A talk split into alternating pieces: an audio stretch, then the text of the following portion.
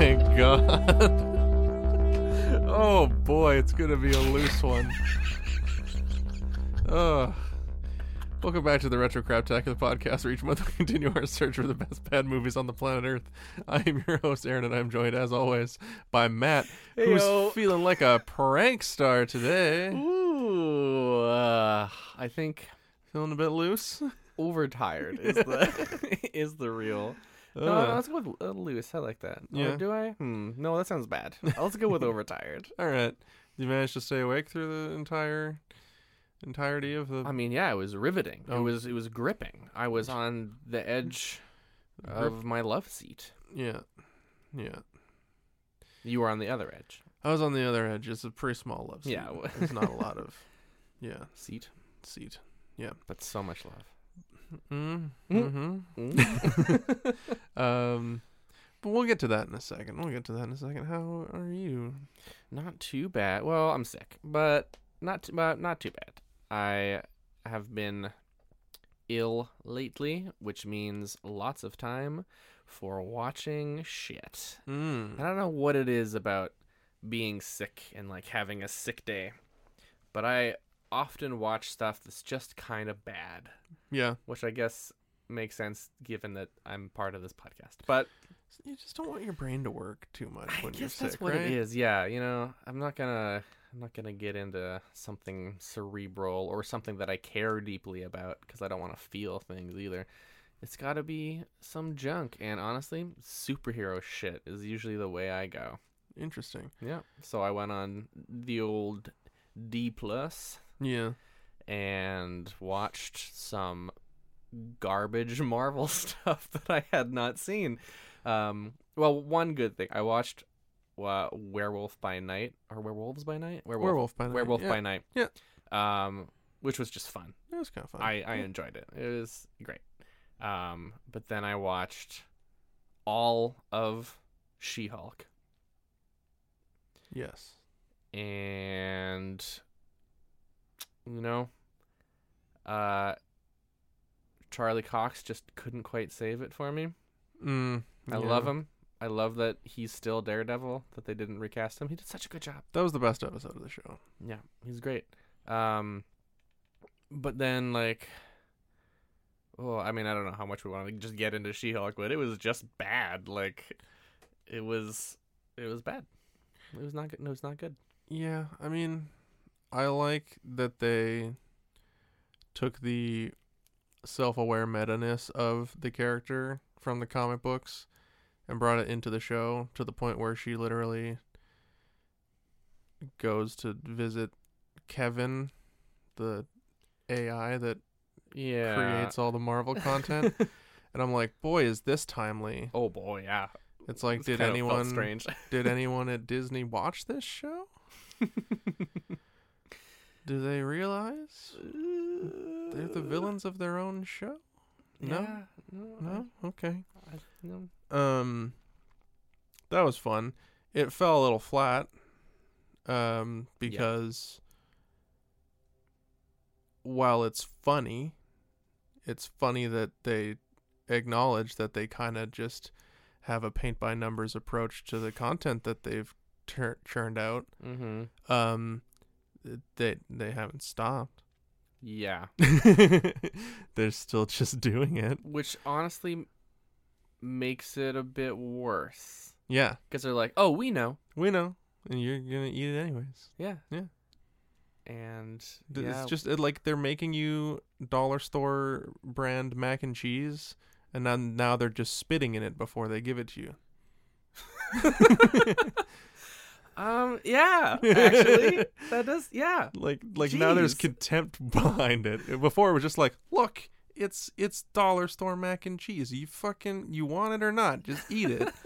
and now it's like, "Pff, here you go. You- Yeah. Like like but I saw you spitting it. It's like yeah.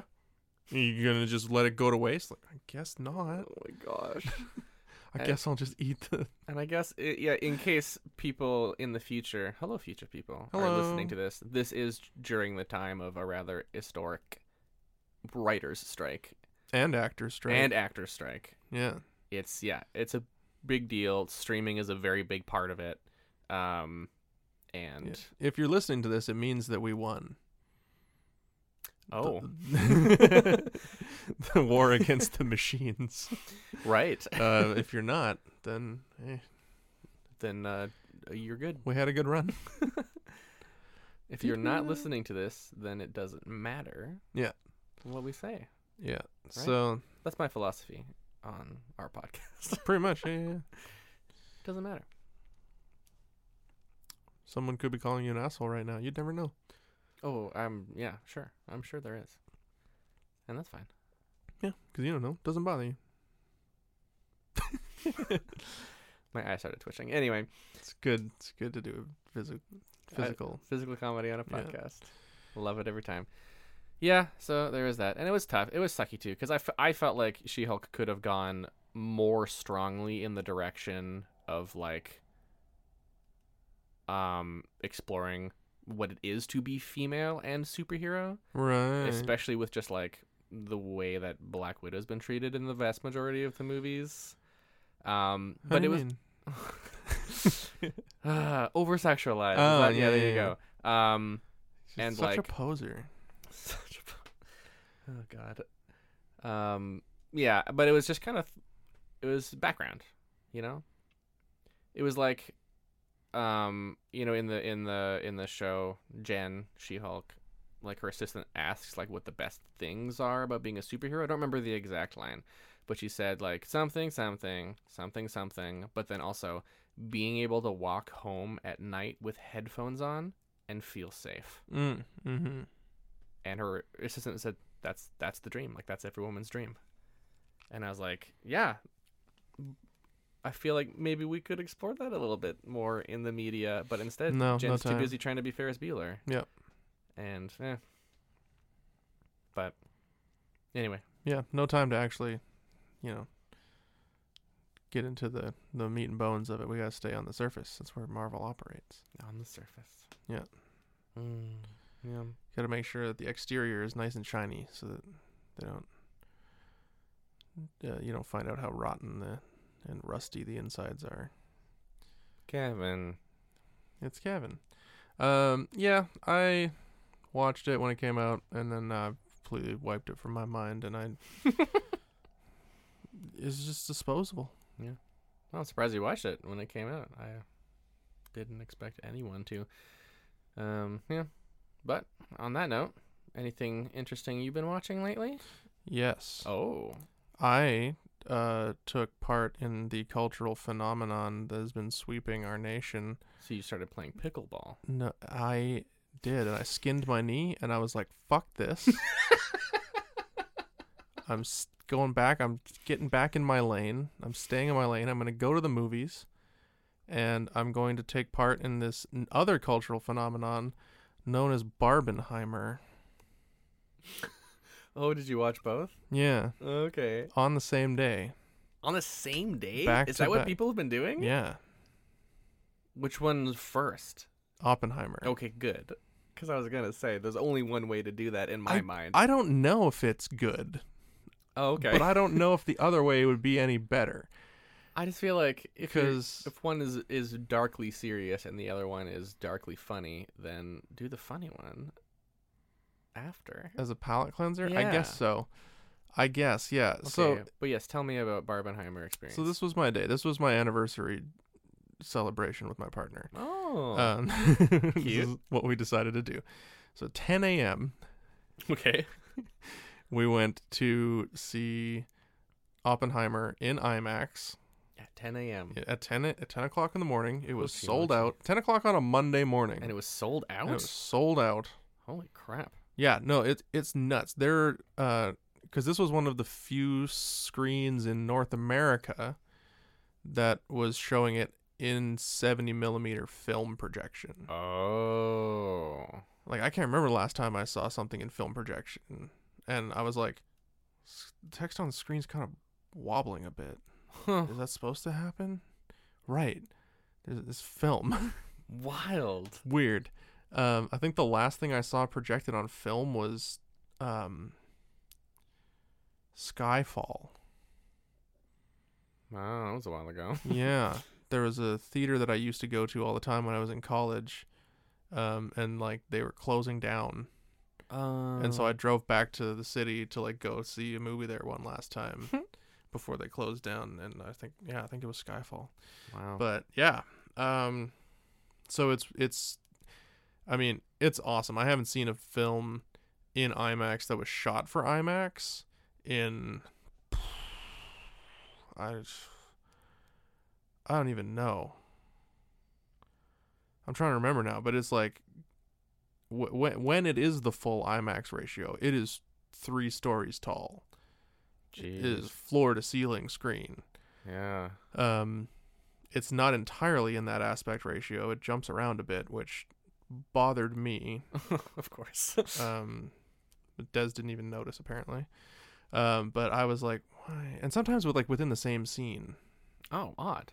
yeah, like he'll do the establishing shot in wide IMAX and then cut in to a, a shorter aspect ratio for the close-ups and stuff. But then sometimes there are close-ups that are in IMAX, and it just I'm just like. That seems like the kind of thing that would bother you incessantly. Like what? Like you just trying to save film? Like is that it? Like you just didn't have enough film to do it all? Didn't have enough millimeters. I guess not. Like I don't know. It seemed weird. um yeah, like uh, uh, and then yeah. That's that's neither here nor there. Um but the movie's incredible. I, I really really really dig it Oh yeah. um, it's gonna sweep a lot of the Academy Awards this year. I think Oh. there's three or four acting nominations for sure. Wow. Um, two of them might be competing for Best Supporting Actress because I don't know if you could call Emily Blunt's role a leading role. Um, and both her and Florence Pugh give very, very good performances I believe it. but there's there's three for sure, potentially four acting nominations there. Wow. Um, Robert Downey Jr. is brilliant in it. Killian Murphy's brilliant in it. The cinematography is insane. I mean, it looks Um, real good. Yeah, but like it's it's a yeah, it, it's a very depressing, serious I mean, yeah. drama That's a about given. about guilt Hmm. ultimately. Yeah. Um, and then after that, then you go and you watch a movie about a toy, and it's like the tonal whiplash that you experience I can is, only imagine. is so real. oh gosh. Um, Is it too? Was it like how did it negatively impact your viewing of Barbie to have come out of Oppenheimer? no, I mean we had enough time in between, so we saw a 10 a.m. showing that took us to like one o'clock. It was a three Ugh. three hour movie. Oh, Um, and then we didn't have to be back at the theater till about three forty was when uh, we got our Barbie okay. tickets for. So we had a bit of time in between to like decompress and talk Yeah. about the movie and and have some lunch, um, and then Spiral a little bit. head to the theater for, um, for Barbie. And I would, I mean, out of the two, I would say I liked Oppenheimer more, Oh, okay. and I don't think that was ever going to be really in doubt. okay. Um, 'cause I'd say like, I- I- I'll say this before I go into my review of Barbie. Okay. It's obviously not for me. Barbie. Yeah. Yeah. Yeah. It's not it's not aimed at me at all.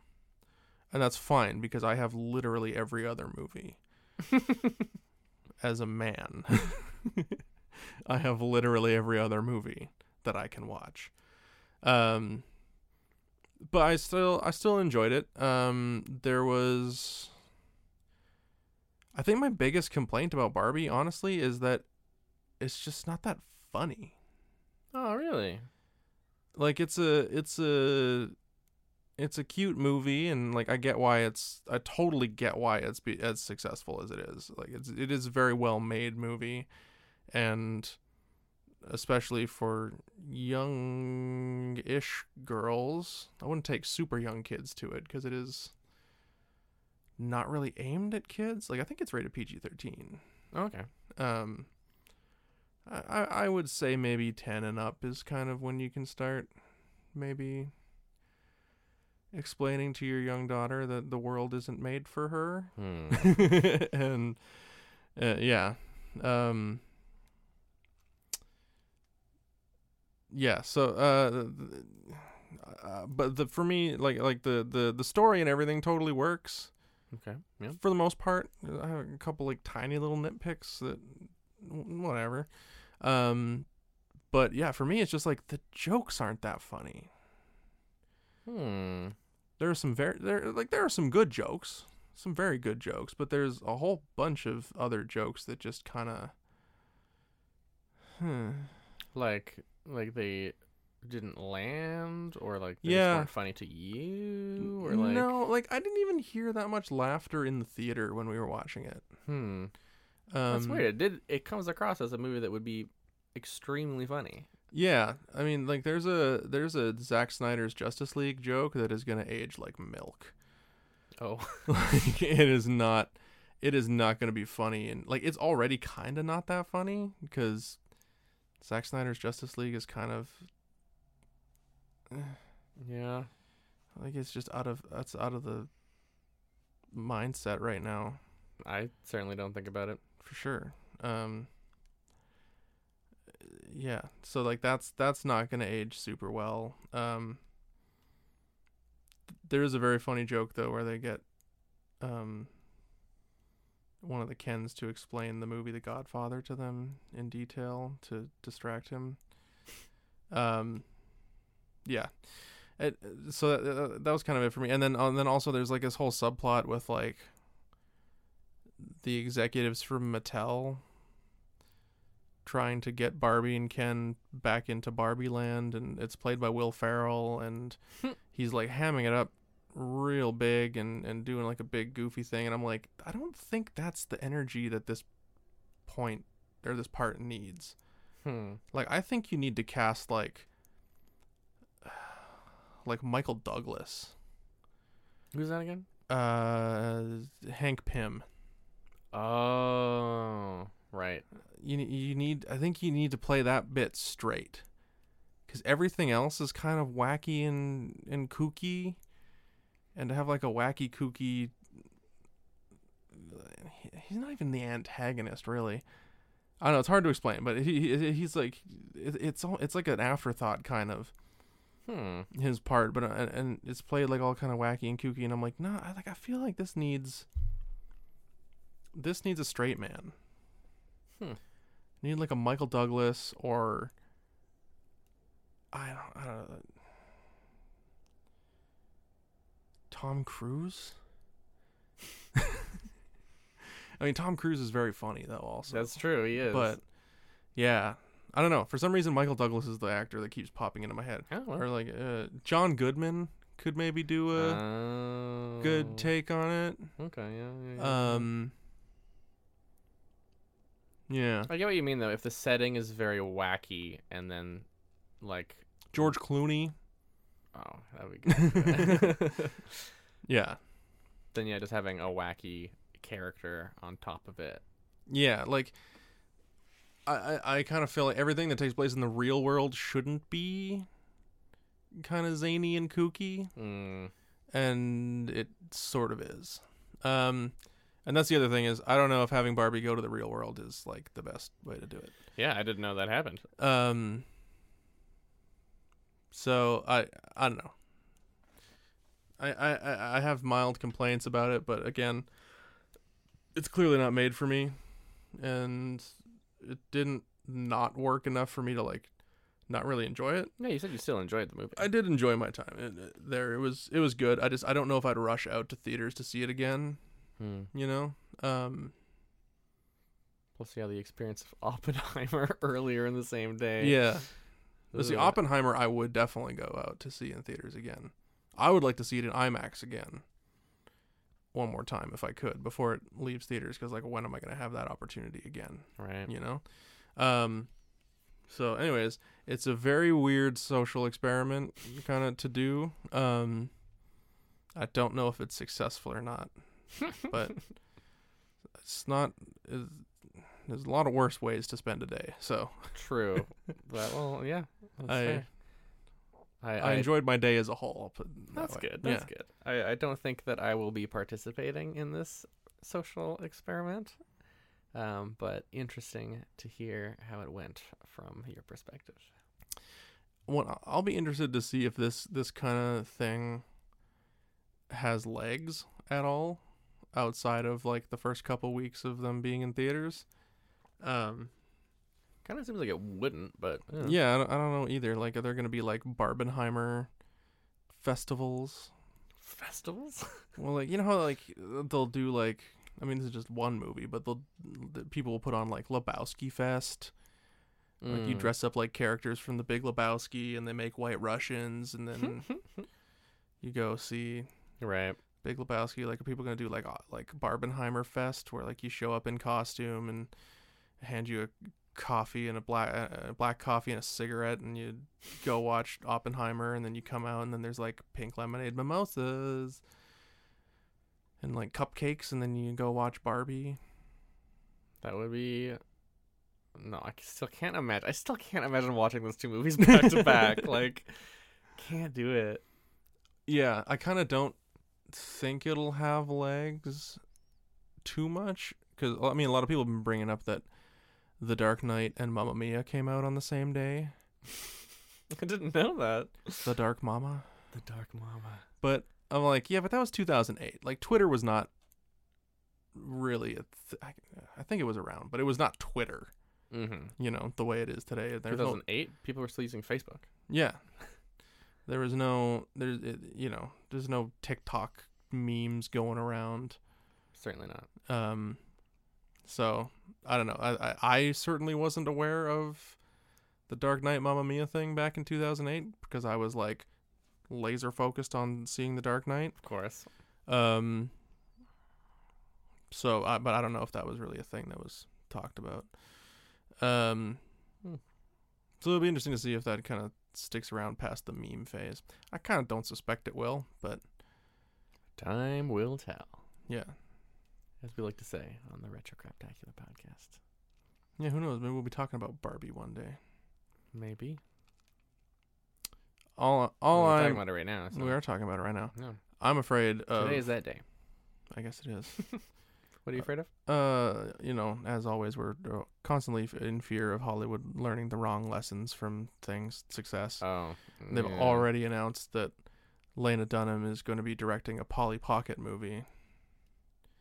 Oh, And I'm like, oh, cool. You got Less Good Barbie, directed by Less Good Greta Gerwig. Wow.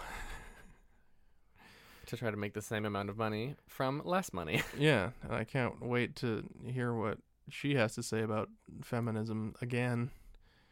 'Cause I already watched all of Girls. yeah. Let me say it just uh, didn't do a lot for the cause. Mm. You know, in Holland, Polly Pockets are called bichenios, Mm, but that's to an fun. English speaker, if you ignore the fact that the T is mitching, it does look like bitch and hose. well, great. Maybe I need to make a trip to Amsterdam when Polly Pocket comes out so I can see Bitch and Hose bitch and hose in theater. in theater. That's fun. yeah, that's good. I like that. Uh, cool. Yeah. So that was Yeah. my weird experience. That sounds weird. um, fun day, but again, I don't know. I don't know if it's worth repeating. I don't know if I recommend it. Yeah, it sounds like a bad idea. I, I'm I'm glad I saw both. Uh, and I- and I will say this about Barbie. I think the Barbie movie is about as good a version of a Barbie movie as you could ever get. Interesting. I think I think it is aside from the fact that like some of the jokes didn't quite land for me. Execution wise, plot wise, casting wise, everything Ryan wise. Ryan wise certainly. Look, he's so good. He's so good in it He is. um so funny um but it, it it is about as good of a of a movie that you could make about barbie as, as you could ever hope to get because it's a bad idea making a movie about barbie is a bad idea. I mean, it seems like a stronger idea than making the emoji movie, Certainly, but I guess but that's also a bad idea. yeah, that's true, yeah. I never saw it, of course, but but I mean, like, I guess they took a look at the Lego movie, which, which, had no business being as good as it was. should not work, but managed to be really great. And I think maybe that is kind of the approach they should have taken a bit more with it. Hmm. Um, as opposed to having Barbie come into the real world, like maybe have it all take place in Barbie Land, but then, I mean, that, but then you're just ripping off the Lego movie. So I don't know. But I, what I liked about the Lego movie is you watch this whole, you know, you watch this character go on this adventure, and then at the end, you realize that it's like been this kid playing this whole time yeah. building Lego the way he wants to play with Lego, which is just, you know, build stuff from his imagination and have fun and unlimited creativity. And then his dad is the one that's like, no, there are rules and a system and a set of instructions, and you build it according to the instructions and you follow the rules. And and you crazy glue them all together so that they can never be taken apart at the end. And then he shows his dad that actually there's more than one way to play with Lego. Each way of playing with Lego is valid. And then they go have Taco Tuesday. Wow, you remembered so much more about the ending of that movie than I did. I love the Lego movie. it's good. I think it's fucking brilliant. Um again cuz it shouldn't be. like the fact that it works at all is amazing. it's true. Um, so then, like I don't know, maybe Barbie could have taken more of that kind of approach, but then I get, I don't know. Uh, yeah, I, I I don't I don't have a good take on Barbie, Yeah, that's fair. you know. Um, I I never played with Barbies, and I don't ever really like my cousins or girls, and like I don't remember them playing with Barbies either. Really, Hmm. I definitely did kid. play with Barbies. I didn't have yeah. I had Barbie sized Max Steel figures Oh, Max Steel. I forgot about Max and Steel. Action Man. Yeah, wow. Yeah. No, we had uh, Jasmine growing up. That was one of the most memorable Barbie dolls. Oh, like from Disney? Yeah. Princess Jasmine? Yeah, yeah, yeah. Mm-hmm. Yeah, they didn't get any of those uh licensed Barbies. Oh, of course not. Yeah. In InSync doesn't show up. I oh, don't know, I was kind of hoping they might. rip off. Yeah. Oh, the other standout from uh, this movie, besides Ryan Gosling and, and Margot Robbie, is um, Michael Sarah. Oh, what? Michael Sarah plays Alan. Alan? He's Ken's buddy, Oh my and god. all his clothes fit him. Oh wow. Yeah. Interesting. it was like a very failed um, uh, action figure from the 60s or 70s or something like that. They tried to give Ken a buddy. Wow. and you could swap clothes with Ken and Alan. They're cl- you know they're totally interchangeable. And, Cute. yeah, yeah, and he's the only one. Like there's so many other Kens, right? There's like 30 Kens in the movie, Nice. um, and there's 30, 60, 100 Barbies in the movie, right. um, But just the one Alan. but just the one Alan. oh, and there is a Skipper. Skipper. Yeah, it was the babysitter doll. I don't remember that at all either. Yeah. So they do a good job of going into like the back lore of of Barbie. I only know this stuff because I watched the Toys That Made Us episode about Oh, Barbie. nice. Yeah. Okay. that makes sense. I was watching. I'm like, oh, I remember them talking about Alan. Yeah, that was funny. That's cute. um, so it, it's clear that obviously, like Greta Gerwig played with a lot of Barbies when she was a little girl. nice. Yeah. Well, if anyone else listening has done the Barbenheimer, let us know. Yeah. How did that go for you? What state is your mind in after such an experience? Tweet at the show on Twitter or email us on email. Yeah. I don't remember our handles. Um, Oh, it's at RetroCrapPod on Oh. both gmail.com and then uh, yeah at RetroCrapPod on Twitter and Instagram. Nice. Don't Instagram us. That's weird. That's weird. Anytime we get an Instagram DM, I'm like, is someone watching the show? And it's always like, hey baby, I've Oh, missed you, and I'm like, no, you haven't. You haven't missed me at all. Shut up, you don't know, you don't even know me. Um, Where I'm from. What what my my sass factor is. factor is, yeah. So, anyways, yeah, that's my that's my thing that I saw Oh yeah, recently. yeah, that's big. cool. I haven't been watching Secret Invasion.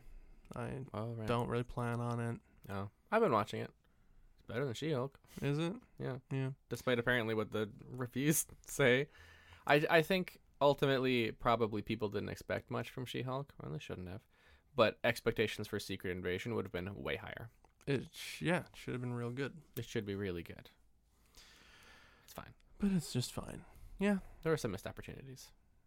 Something bad happens in the first one that was unfortunate. But I won't spoil it for you. Okay, cool. I don't really care that much. but Oh, okay. Should I spoil it for you? Sure. Should I spoil it for everyone? Yeah. Spoilers. Ooh, Jump ahead. Jump spoilers. ahead like thirty seconds to a minute if you don't want to get spoiled. Cool. So, episode one, um, Nick Fury comes back to Earth and reunites with his right hand agent. Who I always forget the the character's name, but I remember that. it's- Maria Hill. Yes, Marie Hill, ca- played by Colby Smulders. Okay. Yeah. I always remember her human name, um, because characters Human aren't human. Um, Keep skipping ahead. we haven't got there yet. Oh yeah, sorry. No, I, I take a long time to say things. Anyway, the bad thing that happens is that she dies, Oh, okay. and I saw this show as a really good opportunity to actually have her be a fucking character. Yeah. Because she's been around for so long, and we know so much about her, but she's always kind of a background character. Yeah. And I was like, sweet, let's get more Agent Hill side by side with Nick Fury. And then she dies, and I was like, that's a wasted opportunity. And it's actually her. It's not a scroll. It's actually her. She dies, and then she stays dead in her own face. Because Skrulls turn back to Skrulls when they die. Ah, okay. And I was like, no. I I get like that's how you make that's how you decided writers to make it personal for Nick Fury, Yeah. but it already was. And that was unnecessary. And he robbed us of a strong female character that could have been could have gotten more screen time and been explored better. But this time it is personal for Nick Fury. Seems like it. All right. Yeah, I don't know. I kind of I don't care that much. That's fair. I think a lot of people have kind of stopped caring about what the MCU is up to Mhm. in Mhm. general. Mhm. I'll still watch some stuff because oh, especially you know when I'm sick, um, which If- is when if I, I- watch when I yeah. wa- well, that's why I watched Secret Invasion. I was sick and I was like, "What's on?" I think this is the point I'm at with Marvel. I I mean I said when I talked about Guardians 3 that it kind of gave me permission to let go finally.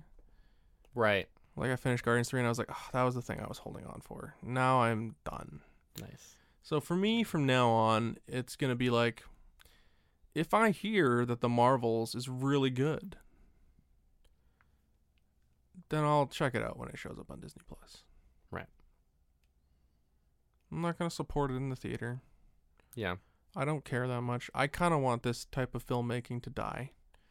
What do you mean by this type of filmmaking? Like the expanded universe type of filmmaking? Th- or- that I don't think everything needs to be a shared universe. I don't think everything needs to be based on a pre-existing property. Uh, Oh, there's that, This yeah. this completely risk-averse approach to filmmaking, uh, um, IP-driven filmmaking, and uh, th- the the uh, made to please everybody mm. filmmaking. I think everyone. I feel like, and this is maybe just me reading into it, having no idea what the industry's like at all. But it seems like a larger uh, companies are just afraid to be Star Wars because of what happened in like seven, eight, and nine, where like what, what do you mean afraid to be Star Wars? they really divided the fan base Mm, yeah.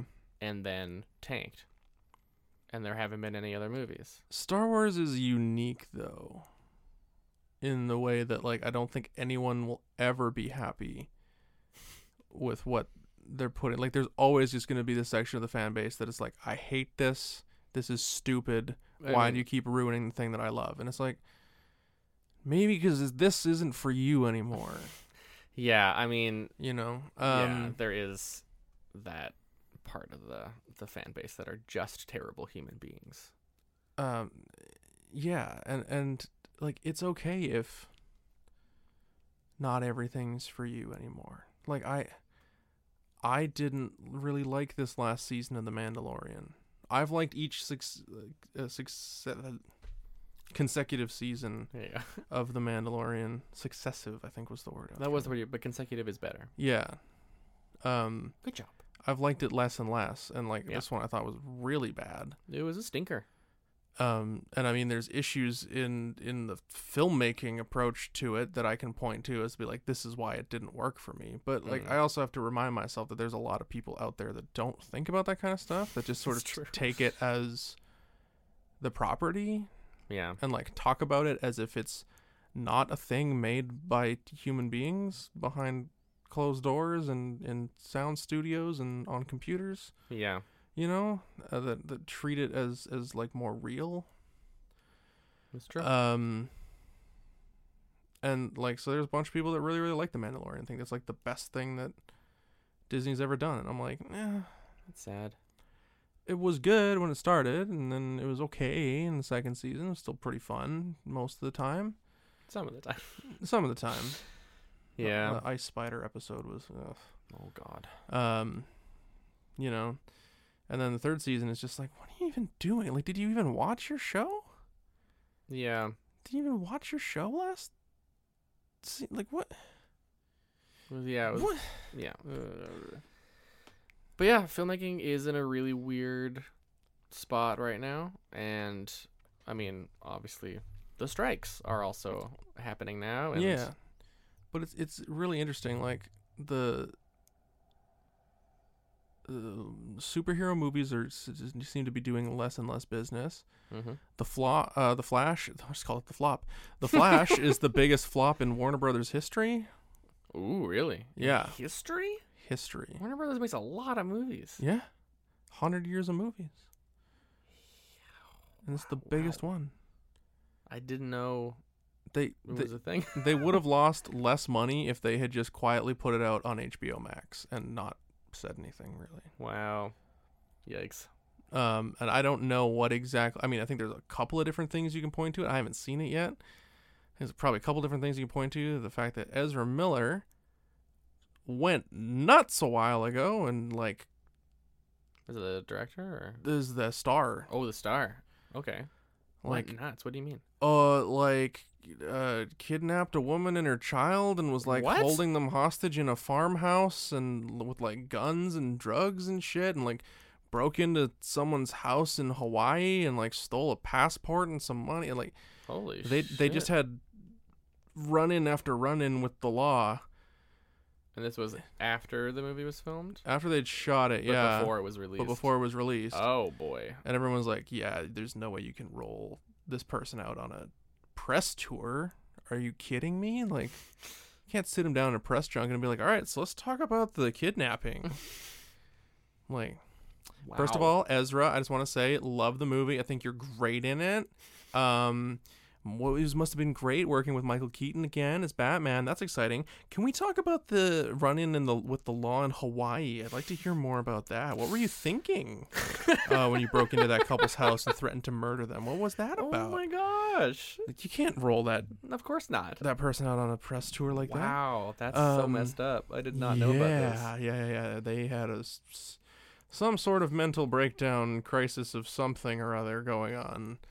Yikes. Um, they put out a statement that they are receiving help, okay. so that's good. And they were very minimally involved in the press for the movie. No kidding. Um, yeah, Yikes. but like that's that that thing is lost like two three hundred million dollars already. Um, Indiana Jones is flopping. Fucking, there's a Blue Beetle movie coming out in like two weeks that nobody's gonna see because they're not What the- advertising it. What the fuck is Blue Beetle? It's another DC Comics movie. Oh. You know, Thor didn't do that well. Which one? Um, Love and Thunder. Oh. right. Uh, yeah, I think that was that was an airplane watch for me. yeah. So that didn't do very well. Uh, Shazam 2 didn't do very well. The, the last Oh, few Marvel right. movies in theaters have kind of been, eh, except Guardians. oh, Guardians did really well. is that why DC wanted James Gunn so bad because Guardians was still surviving.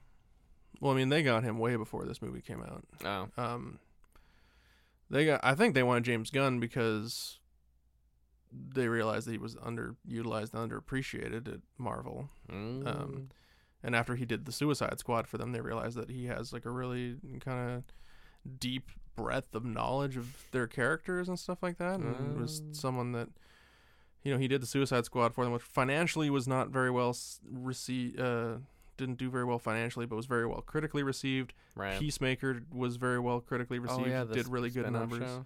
Yeah, so they were like, this guy seems to know a lot about what he's doing, and yeah. Um, but it's interesting that like Guardians did really well. Barbie is doing really well.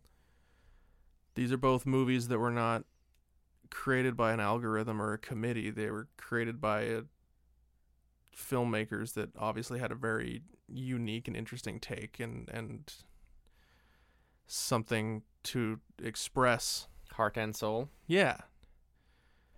It wasn't it wasn't a checklist n- movie. It wasn't made by a a, a body for hire. Hmm. The- the- you know, 'Cause it feels like a lot of these like Marvel filmmakers like your job is to get the film done on time.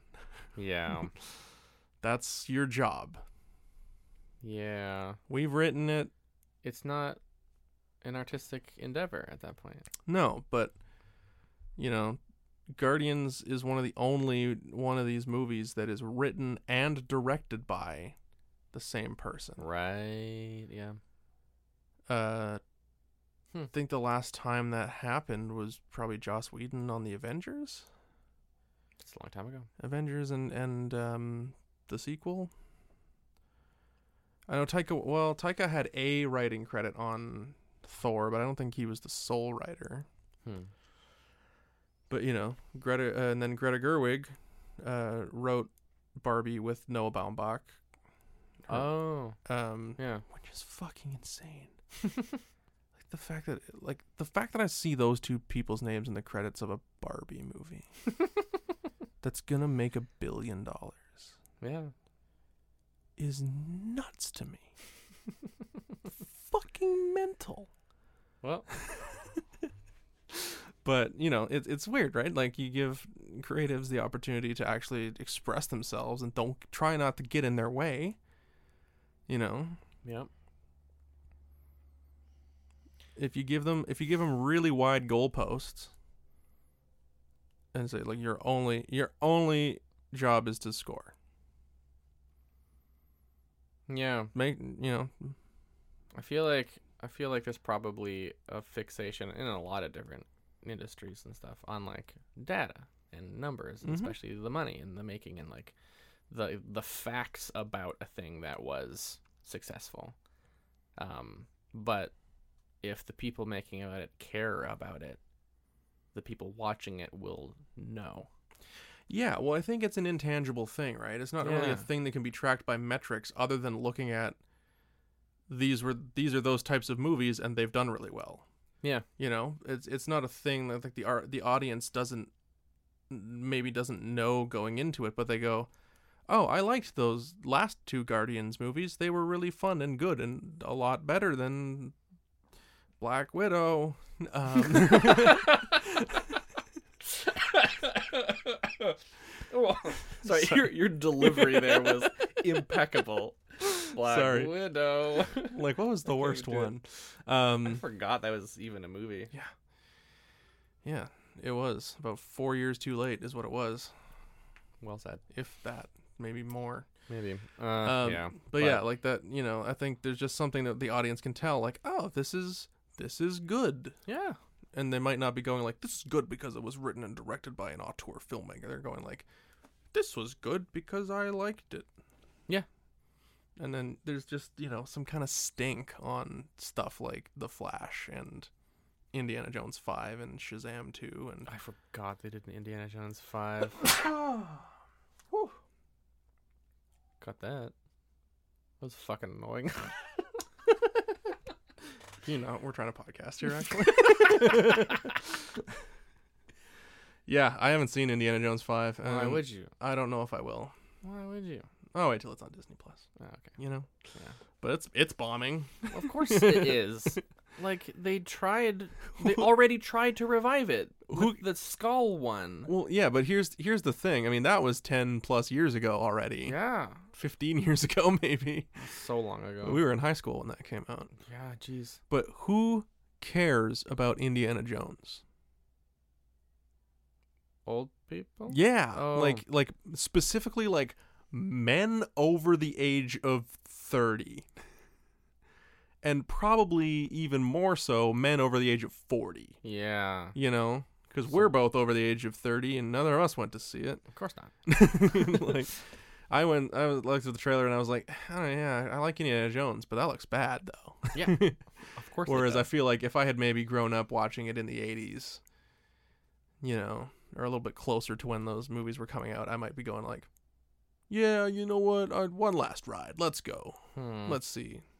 Whereas for Getting me, the I'm money like, from the old men. yeah, I'm like, It's I one of like the best places to get money from, I in their yeah. defense. Oh yeah, But also, fuck them. but also m- maybe not Yeah. because like it's been it's been bombing Yeah. because nobody cares. No one cares.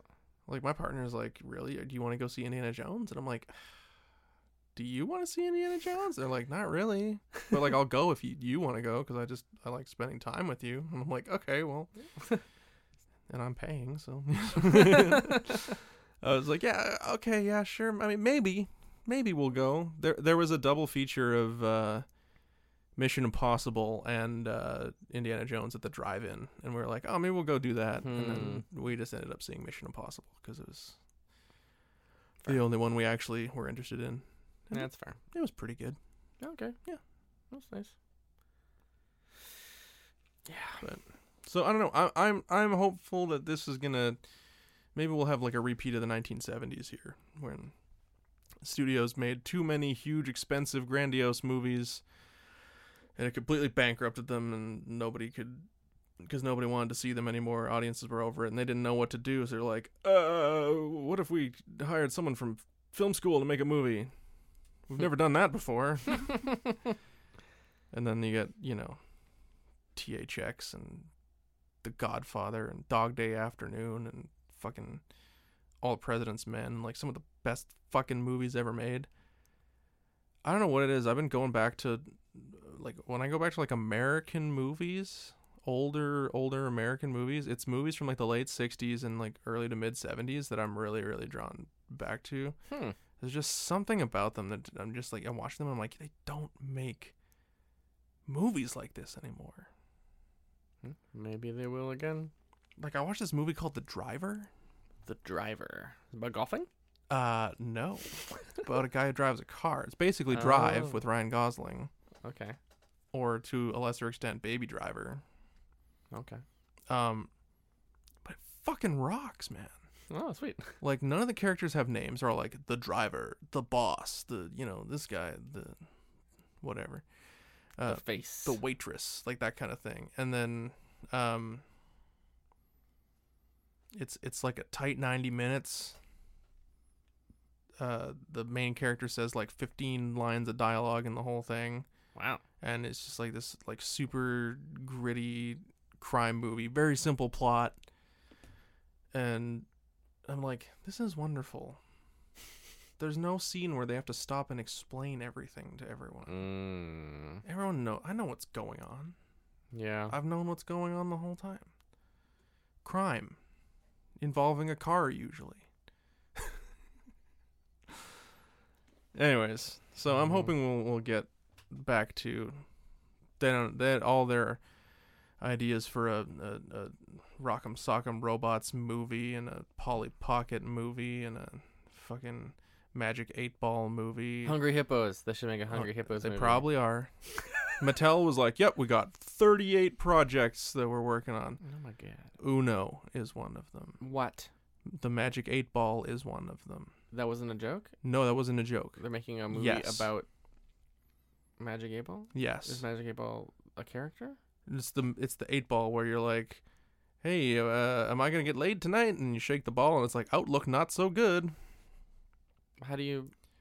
I I don't don't. Never mind. I don't know. I don't didn't- know. I shouldn't have asked. And then the one the one uh, other oh Hot Wheels and Matchbox. Both dude, they're doing both. Okay. They're just cars. Yeah. Yeah, there's cars. That's cars. Um, the one uh, property that they have that is ripe for making a, a big budget um, blockbuster action film, Masters of the Universe. oh. They just announced they canceled that movie. What? I'm like, you fucking idiots are too fucking stupid to be as rich as you are. Like how how did you get as far in life making dog shit decisions like this? It's a valid question. Kind of like, you know, you know what we should do? Uh, should we do uh, a movie about the thing that already has 40 years of lore and backstory and characters and a complete world? It's already been built. There's an intact mythology. All we've got to do is put it on the screen and maybe convince an actor to take too many steroids because there's no way we can Oh, find yes. a human that exists that looks like that there aren't any bodybuilders like that anymore. no, they only existed because of steroids. yeah. Um, or should we do a movie about a, a card game where you have to only have one card left at the end? You have to say Uno. You have to say Uno, or else someone's gonna make you pick up two. I hate it. And they're like, "Let's do the card game. The other one sounds like too much reading. Too much reading, too expensive. I mean, maybe, maybe it's too expensive. If you, if but you, they're rich. I get, yeah, they're I know, rich as I shit. know, right? What's too expensive to them? Well, but if they did a 200 250 dollar 250 dollar Two hundred and fifty dollars? That's way too much money. 250 million dollar version of He-Man the Masters of the Universe, would you not be there day 1? Prob- well, it depends on the trailer, but probably. Yeah. Who would you cast as He Man? Who would be a good He Man cast today? Oh. Uh does it have to be do you have to cast Prince Adam and He-Man as the same person? I f- it would be more interesting if you didn't, honestly, now that I think about yeah, oh. it. okay. Then uh in that case, I would cast the guy who plays Reacher in the show Reacher I'm not familiar. cuz he's huge. Oh, okay. Uh, I would cast him as He-Man. That is kind of a prerequisite. You need someone who's huge. yeah. Uh, I would cast him as He Man. He's also not a bad actor either. He, he he can nice. he can act. The other thing is, I guess you could do digital enhanced muscles or a muscle suit or something like that, combination of makeup and digital. But- yeah. But I would get him as He Man, and then as Prince Adam. David Spade. Uh, no. Why do you always say David I Spade? don't know. He's hilarious, and I haven't seen him in a long time.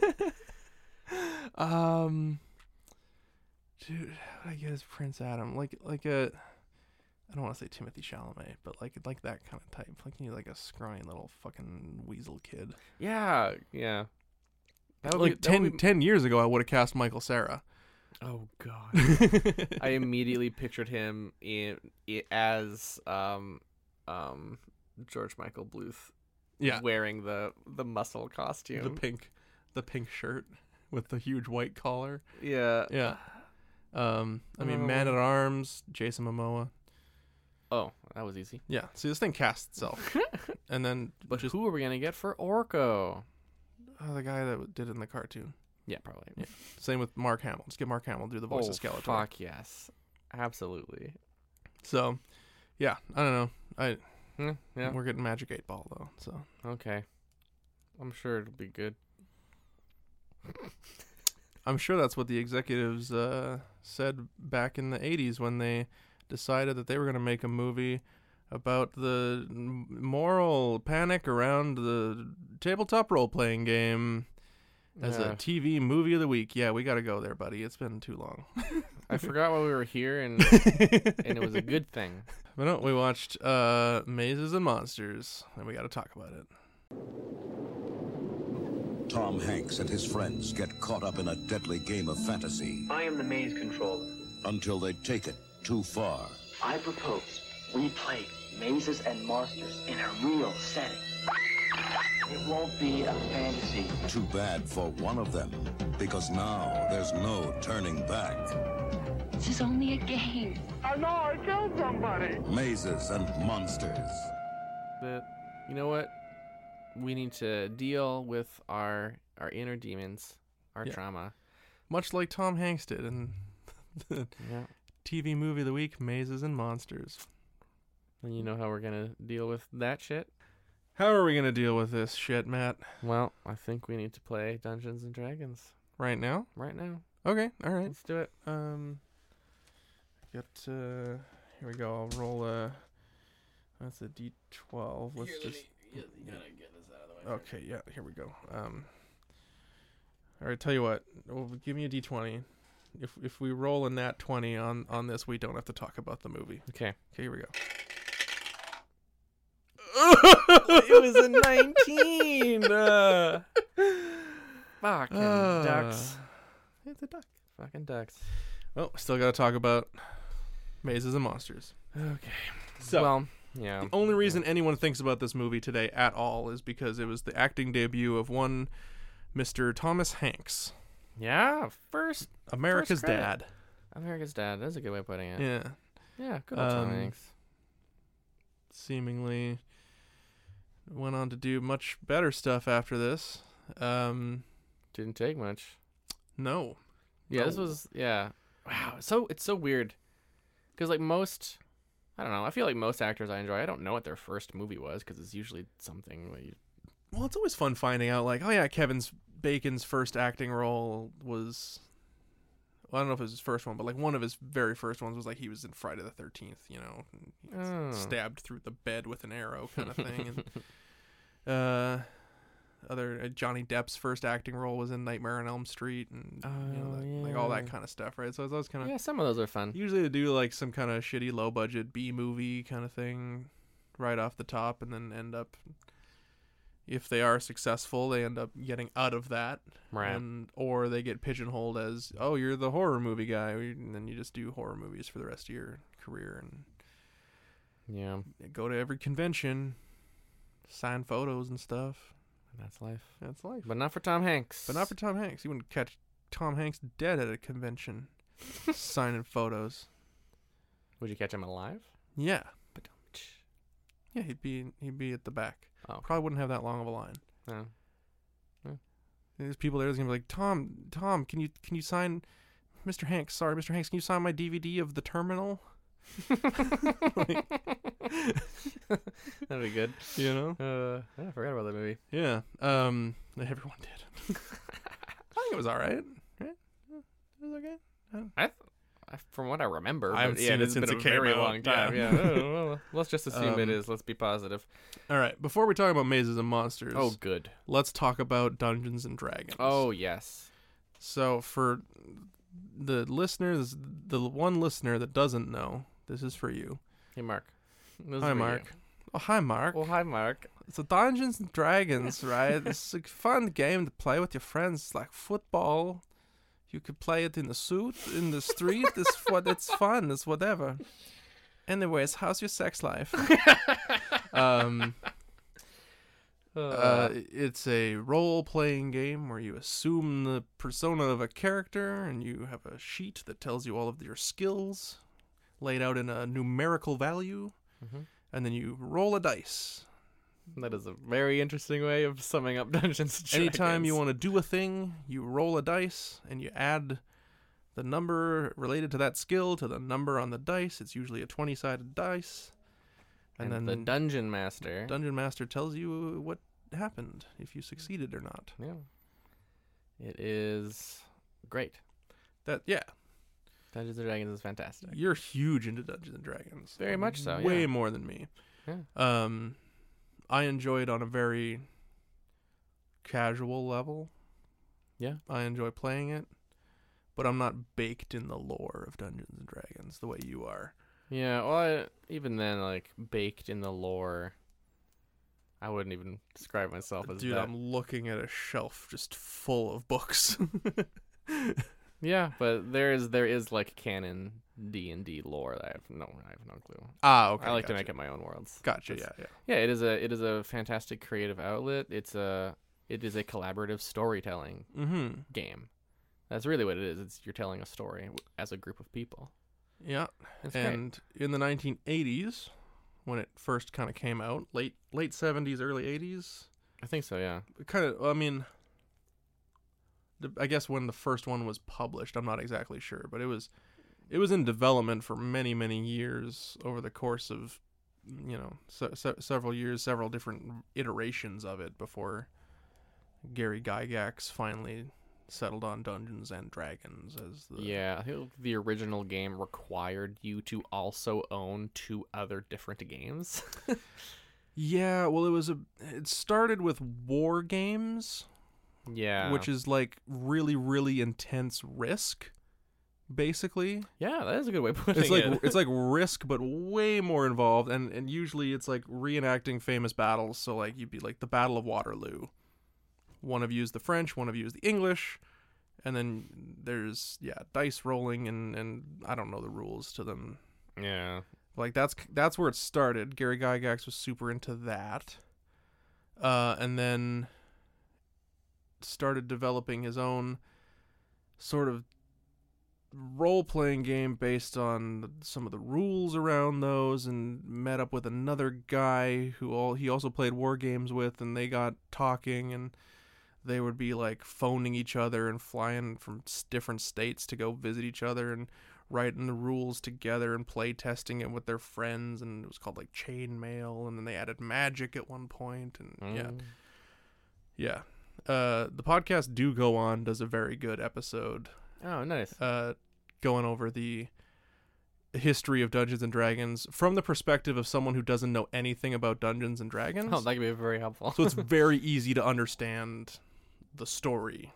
nice. It's not getting bogged down in minutia that someone who like knows a ton of Dungeons and Dragons might think is important to include. yeah. Uh, so if you want to learn about the the history of D and D, I think that's actually a very good, um, a very good resource to kind of get a, a nice overview of the history and development of the game. nice. Yeah. If you just search "do go on Dungeons and Dragons," it, it should pop up on Google. Perfect. Yeah, Yeah, and um, way back when, it uh, had a real bad rap. yeah. So in the 1980s, there was uh, it was the target of uh, probably Tipper Gore. I'm assuming uh, Al, Al Gore's w- uh, wife. Hmm. Mm. Um, she was the, the- oh what is it the she was the head of the Parents Music Resource Council, The what? the PMRC, which was responsible for bringing in the parental advisory explicit content Um. uh, sign that had to go on um, any album to let you know that it was awesome. uh, and they were big into targeting heavy metal music of the day, right? Like that Right, was yeah. that was the main target was heavy metal music, and then like a little bit later, gangster rap was the the next sort of target. oh, yes. Um, and in that, you know, the, the one of the big, um, sort of talking points that was constantly brought up is that heavy metal use likes to use a lot of demonic, satanic, evil sort of uh, imagery and and lyrical content in their right. in their lyrics um and you know talk about tearing down authority and not following the rules and all that kind of stuff and Demonic stuff like so that. It was, it was it was um you know, seen as evil and not something that a good Christian nation like the United States of America should be supporting. So Dungeons and Dragons kind of also took uh, a bit of that heat as well because there's you know, fucking magic warlocks un- Monsters. undead. yeah. I mean, early Dungeons and Dragons had a lot of fighting vampires. Yeah, it's a good. It's a good. It's a good monster to fight. A lot of fighting mo- uh, vampires. Yeah. Yeah. yeah, I think back then, any the the notion of casting spells was like, oh, that's witchcraft. That's Mhm. paganism. That's evil. Well, and yeah, especially if you look at you know the the the or, uh, original kind of artwork that goes along, like you, you know you see a, a, a drawing of Morden Kanan in his uh you know in his room and he's got a bunch of candelabras and whatever candles set up all around him and he's got a an ancient tome out in front of him and he's on like an altar and he's conjuring something and it's like oh yeah he's you know doing it's it, it's ritual spell casting kind of thing Mm, right Oh, That's true. Yeah, as yeah. opposed to like Gandalf, which is just he just does magic with his staff. Yeah. you know, Lord of the Rings never seemed to draw that kind of attention. Yeah. Because there wasn't. There was magic. There wasn't casting spells. And I Yeah. feel like there's a there's a flavor difference there, in the mouths of the Mhm. parents of the '80s. Definitely. Yeah, Yeah. because there's like Disney magic, Yeah. Magic is great. Bip- Casting bippity- spells is evil. bippity boppity boop. Yeah. You know, Which did they ever ask chant what that means? transmogrification. yeah. It's turning a pumpkin into a carriage and a rat into a horse or whatever.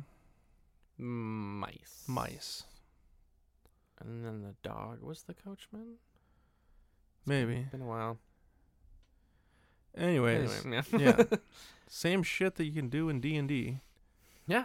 You just don't need spell components. Yeah. Spell components are kind of a dumb part of D and D. I was gonna say. That depends on how you use them, in my opinion. I guess so. I'm They glad. they can be annoying, but I'm glad that our dungeon master is kind of mostly just ignored them. yeah, it doesn't really care that much. Like, do you have a pearl necklace? I don't care actually. Just sure, do your do your spell. Um. Yeah. yeah, and so yeah, called the Satanic Panic. Dungeons and Dragons was seen as occult and evil, Yeah. and Occult. That was always the big thing. It's Yeah. part of the occult. You know. yeah, which what does that even mean? I Really, don't know. what happens if I Google occult? You're gonna listen to listen to uh, s- Kiss backwards and and play Dungeons and Dragons and kill everyone in your school. Yeah, that was kind of the thing. It's like, yeah, it's like when you know, um, friggin' Mortal Kombat came out, and they were like, oh, if if your kid plays this, they'll become violent. It's like no, your kid No. is just angry at you for not letting them play a video game, and so they need to get their frustrations out by playing a video game. Yeah, it's fucking stupid. Stop parenting your kids so much, parents. Wow, occult is pretty vague. Yeah, Supernatural, mystical, or magical beliefs, practices, or phenomena. mystical. Mystical. You could call it. You could say any of that, any of that about Christianity. Absolutely you could. this is a supernatural belief. Yeah. That fits occult. That's what yeah. Yeah, supernatural, mystical, or magical. And then it's a belief, practice, or phenomena. Uh huh. It's yeah, that's so vague. But uh, okay, but the difference there, Matt, though, is that God is real.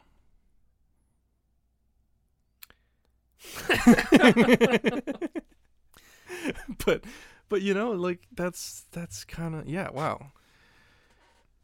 Fun fact, occult is also a verb that means cut off from view by interposing something. Example, a wooden screen designed t- to occult the competitors. The dungeon master screen. um yeah. Yeah, so that was a bunch of bullshit that yeah. ba- that inspired a book that inspired this film. Yeah, TV movie of the week.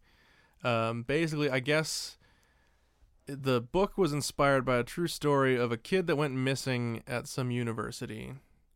And the fact that he played Dungeons and Dragons was brought up a lot when talking about why he went missing and where he would have gone. Which like obviously is dumb.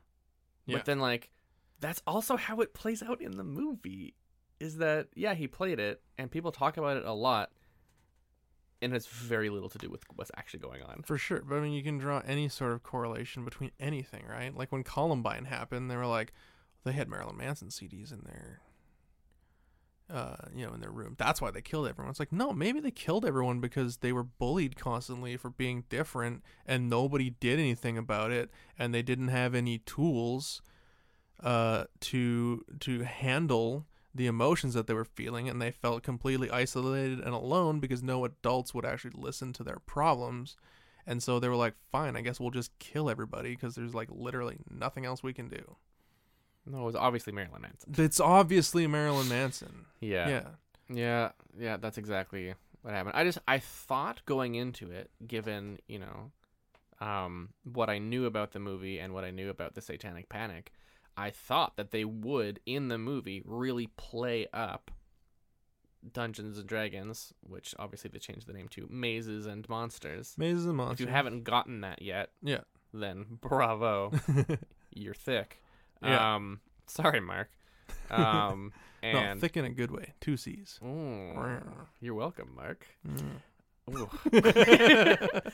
um, I completely lost my train of thought. Oh yeah, I thought they would really play it up more. That like that them playing mazes and monsters was actually like them doing evil shit.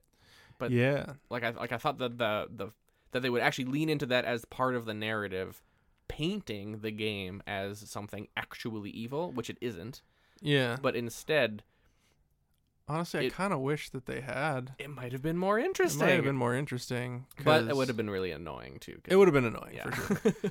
But instead, it's just you have your main character played by Tom Hanks, who clearly has some sort of disassociative mental health disorder, yeah. where he has a hard time differentiating the game from real life. Well, yeah. It's even Um, like, it's, it's not even that. He, it's not. It didn't feel like that. It, that he had like a problem, like, telling what was real and what was the game. It was that he had some very serious trauma, and I mean, some i- undiagnosed mental illness for sure. Yeah. Oh, definitely. but like his only coping mechanism was escapism into the Yeah, game where yeah. Uh. he just became his character yeah. and like so it like again it felt like it had nothing to do with mazes and monsters like it could have been any other form of escapism Yeah. It, it could have been it could have been video games. It Yeah. could have been pornography. could have been uno Could have been Uno. warner brothers we have a pitch He only has one card left. and when he plays it, it's all over. We need to reach him before he plays that last card. Quick, someone grab me a plus four. you can't give him the plus four yet. It's not your turn. Someone reverse the order. Oh, this, this movie writes it itself writes itself. Quick, open up Chat GPT. oh god uh Um, yeah. So so the movie yeah the movie is actually about um these four friends it's tom hanks who is the new kid he's coming to a new school Yeah. and then we've got And his parents are like, "Don't play that. That might, might use the monster game too much. Uh, rot your brain and distract you from school." yeah well we learn as he's like he goes to like a party and he meets his new friends who are all into mazes and monsters is that like he used to play mazes and monsters um but he doesn't anymore and he's coming to this school because he got kicked out of his old school he was expelled for just like skipping class too much which is bullshit um Yeah, you play Mazes and Monsters at night. yeah, Yeah. like as you know, as as a, an an adult who plays multiple different games, it's like yeah, scheduling is hard, but it's not like I skip work or something to go play the game. Yeah. Anyway, But, um, yeah, so it like it's treated like an addiction is what Yeah. it is, right? Like that scene could easily be them being like, "Hey man, you want to go outside and smoke some crack?" And he's like, "Oh no, actually, I used to do that. I was a level nine, but I don't do that anymore." I was the level nine crackhead, but I need to stop. And they're because like, of "Oh, all come the on, crack." it'll be fun." And they're like, "No, seriously, guys, I really don't do." It. And like they ask him like five or six times, and he's like, "No, no, seriously, I can't, I can't do it." And they're like, "Come on, just smoke one bowl with us, and if you don't like it, then you can just quit anytime." Yeah, And he's like, "Oh, "All right, I guess so." I guess. So. Yeah, because there was only three of them, and they needed a fourth. They needed a fourth. 'Cause Yeah. One person's the dungeon master. Oh, sorry, the maze controller, Maze controller. which is so dumb. What was the maze comptroller? Who's the maze district attorney? Yeah. Um, and Superintendent of mazes. that's good. I like that more. Uh, yeah. yeah, and they so they had only had the the the um the MC. Yeah. The maze controller, the Uh, MC. That's pretty fun. That's fun. Uh, and two players, and they were couldn't do it. They couldn't do it, which I'm assuming, given the context, was like, oh, if you play this campaign as with only two people, you're fucked. Like you're gonna die. Yeah. Um, so they needed a, a third Yeah. in order to actually have a chance of surviving. And to be fair, the campaign was very hard because there was a point where a, a character just jumped into a pit and died because it was Yeah. a trap. It was actually like you there's there is a pit, um, but you also see something glittering inside. It could be treasure or it could be a trap. And then one of the characters was like, "I leap in. To, what? How much treasure do I find?" And it's just like, it was a trap. you fall and you're impaled on glittering, like gem spikes. You're dead. I was like, wow, that was, she's that like, was not even a "You role involved. Idiot JJ, you should have used your sonar Oh yeah, like before jumping. Why would you do something so stupid? which is I, I mean, I got the feeling Baffling. that like he did that on purpose. Like he knew his character was gonna die. there there was a bit of that too. Yeah, he was he was in a mood. Yeah, because his his whole thing is he uh the character JJ his his character trope is that he wears hats. Oh my god. He's got different hats: cowboy hat, The first time we see him, he's wearing like a German World War One military hat. Yeah, with, like, the spike on top. Spike on top. He's got a which har- like is a hard not hat. fantasy.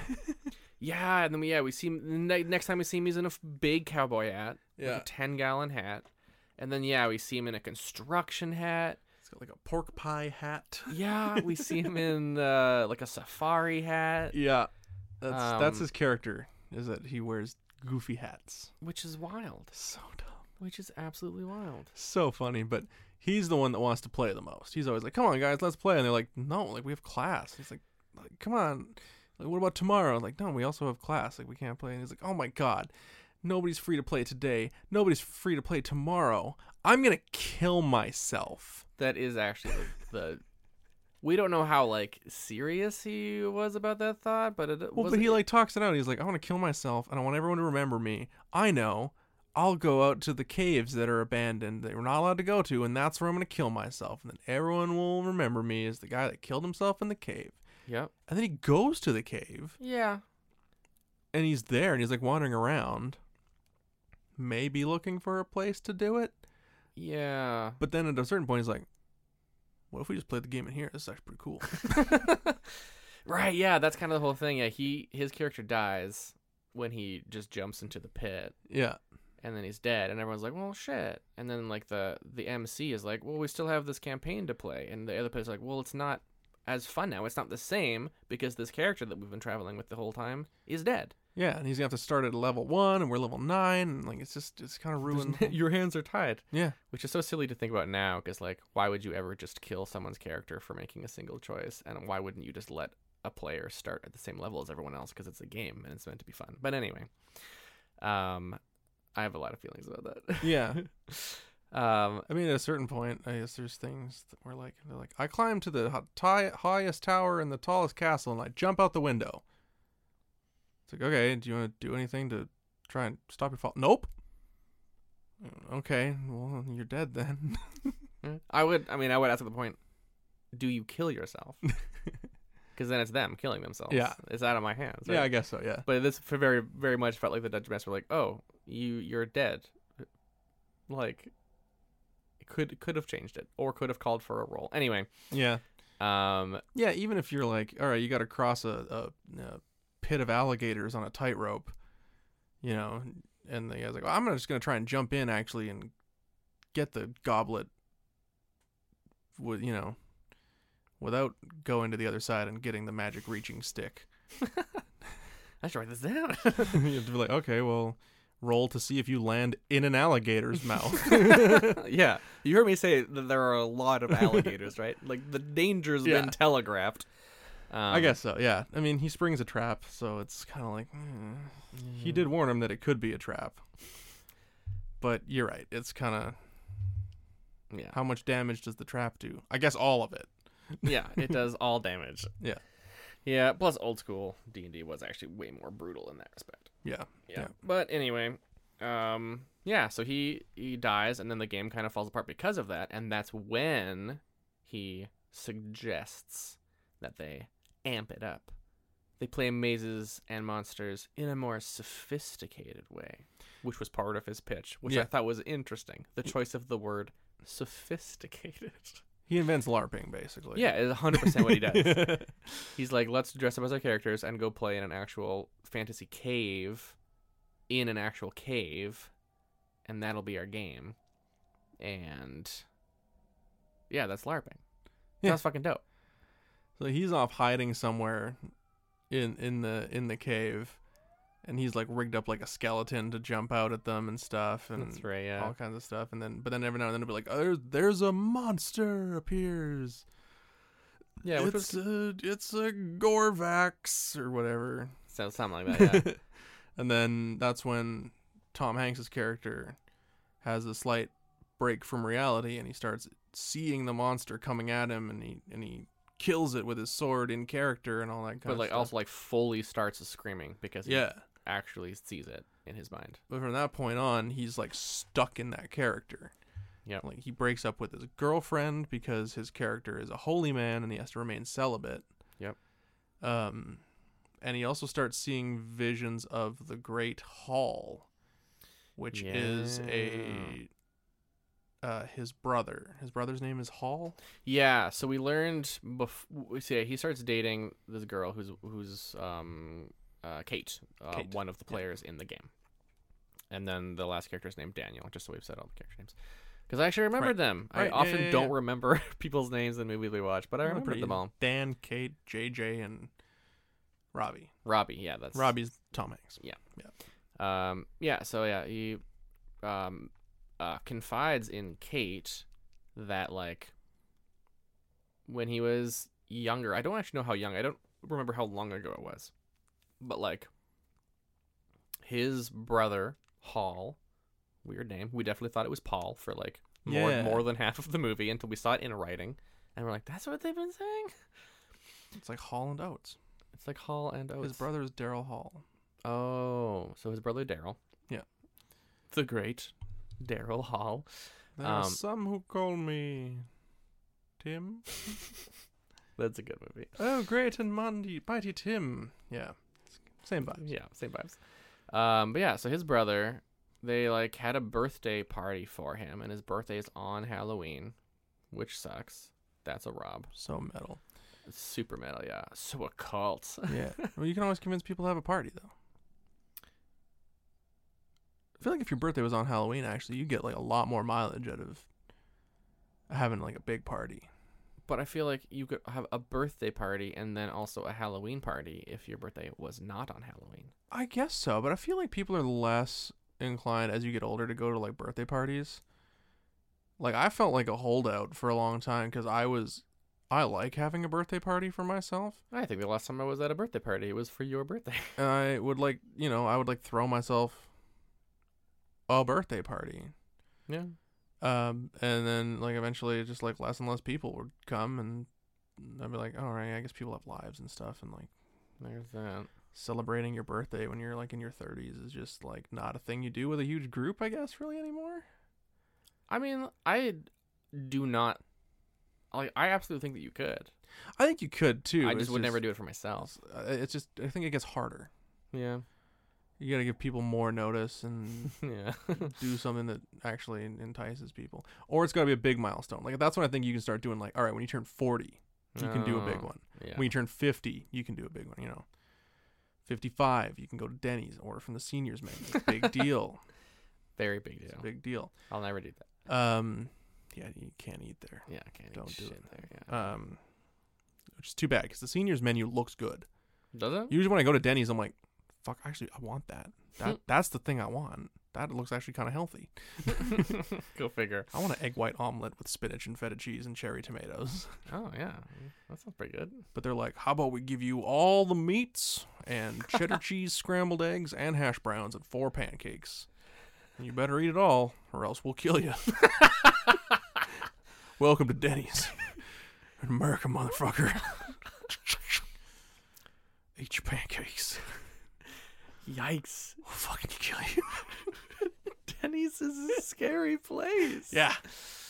Wow. Cholesterol ain't nearly high enough, boy. Butter up that bacon. Ugh. Here's a glass of the bacon grease we saved from when we made your breakfast. bacon grease milkshake.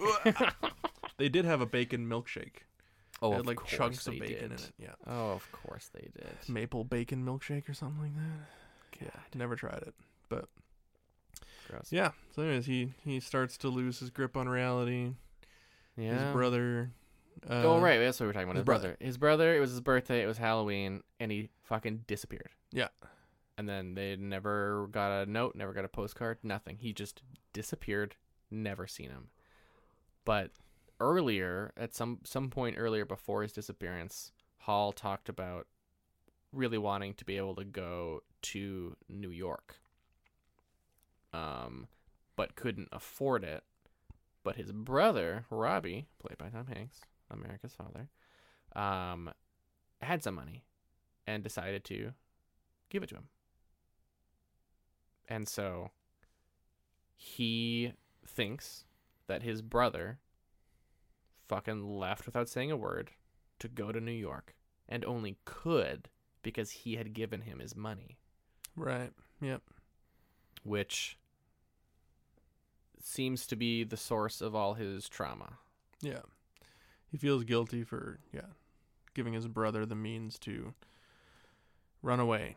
And like there has to be more story there Yeah. that we just don't know about cuz it seems weak. Was he murdered? Did he change his name? Was he kidnapped? Did he die of like- an overdose? And like, why did he want to go to New York without saying a word to anyone? Was his home life like really bad or Was he in something? trouble with the mob? That would have been yeah, could have been could have been the mob. Who knows? I hadn't thought about that. Could have been the mob. But yeah, so he starts getting these visions of like you've got to uh, reach the two towers, and you've got to do You have to be wholly inside and out. yeah, yeah, Which yeah, means no more fucking. yeah. Dump your girlfriend, then you got to get to the two towers. And he's like drawing maps, and there's, like the Great Hall and the two towers, and basically his plan is he, he goes to New York, and his plan is he's got to find the two towers and jump off of them, Yeah. using, and and he'll use some think magic so. spells to reach the Great Hall somehow. Yeah, like he al- he already he already dreamed about his brother all the time, Yeah. but then yeah, once he kind of got stuck in his his character, which was um Pardue. Pardue. Pardue the priest, Yeah, the holy the holy man. Um and so yeah, he's ca- having dreams about being at the end of a tunnel and there's some figure at the end who's the Great Hall, who's his brother. And yeah, telling him to come to the two towers and that he's got to be holy and like he has to wait for the sign or something like that. And then on Halloween, so he's fully triggered at Yeah. that point. Yeah. He just like has a dream and then like wakes up with the voice in his head. It's time. And then he probably very much like his brother did, now that I think about it, got up and left. He didn't take his wallet. He didn't change his clothes. He didn't log his door. Yeah, he just went walked to New out. York somehow. He just walked to New York. I don't know. I don't know if we knew where the setting was. Uh, it w- must not have been too far from New York. 'cause I would they, think so. They get there pretty quickly. It's probably like upstate New York is where the college is, Mm, probably. or like, like just a little bit outside, because you know they seem to be in the country a little bit. You know, Yeah. that would it's make not sense. it's not very metropolitan. Yeah. Um, so they're in some sort of suburb of New York, probably. Yeah. and So he, then- he walks there. Probably you know takes him a good day or so to get there. probably. Um, And he's just kind of in a trance. He's on Yeah. his holy quest. He's wandering around. Uh, some guys try to mug him, and he thinks, you know, he envisions them being a, a monster and ends up stabbing one of them. Yeah, which was very confusing ultimately. Like, like they go to him up. They one of them like asks him like what's in his pouch, and of course he responds, "My spells." Yeah.